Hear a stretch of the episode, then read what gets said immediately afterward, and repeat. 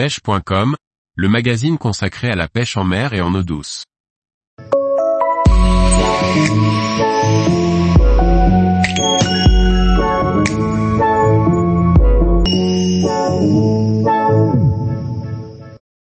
Pêche de l'aspe en Alsace, milieu et poste de pêche propice. Par Hugo Léon. La région alsacienne, Grand Est, offre un cadre culturel et halieutique exceptionnel pour la pratique de la pêche de l'aspe. Explorons les territoires propices à la pêche de l'aspe en Alsace, en mettant en avant les rivières emblématiques ainsi que les zones favorables. L'Alsace est traversée par plusieurs rivières et cours d'eau avec de fortes densités d'espèces. Parmi les cours d'eau les plus connus, on retrouve le Rhin, le fleuve international célèbre pour sa puissance et sa richesse en espèces. Matérialisant la frontière avec nos voisins allemands, le Rhin a fortement été rectifié et aménagé pour les différents usages économiques locaux. Ces modifications, création d'un canal, maintien d'un vieux Rhin, ont certes fortement bouleversé la fonctionnalité écologique initiale du milieu, mais présentent un éventail de postes extrêmement variés pour la pêche de l'aspe.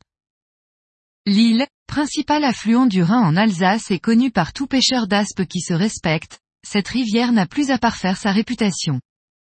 Avec une morphologie très diversifiée, on retrouve une multitude de postes et la présence de bonnes densités d'espèces presque jusqu'à son classement en première catégorie dans le Haut-Rhin. Traversant les deux départements et les trois principales villes alsaciennes, nombreux sont les parcours street fishing très productifs. On note parmi ces derniers le parcours mulhousien, l'Ill, les nouveaux bassins ainsi que le canal du Rhône-au-Rhin. Mais aussi le secteur de Colmar du port jusqu'à la confluence Lochil. Sans oublier l'énorme potentiel strasbourgeois où la pêche de l'aspe en ville ravit les street fishers depuis des années. La Moder, la Sauer, ainsi que l'ensemble des canaux et milieux attenants classés en seconde catégorie représentent de très bons parcours souvent moins pressurisés. On retrouve aussi de bonnes populations dans certaines gravières, connectées de façon permanente ou temporaire à des milieux courants.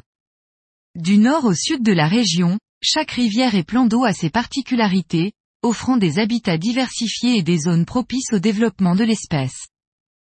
Pour maximiser les chances de réussite lors d'une sortie, il est important de connaître les zones propices à la présence de l'espèce. De manière générale, les remous, les courants rapides et les entrées de fosses sont des endroits où les espèces aiment se regrouper à la recherche de nourriture. Les structures immergées, enrochements, fins de radier, plages, fosses, seuils, confluences sont autant de postes idéaux pour traquer les espèces sur l'île et cours d'eau de taille moyenne.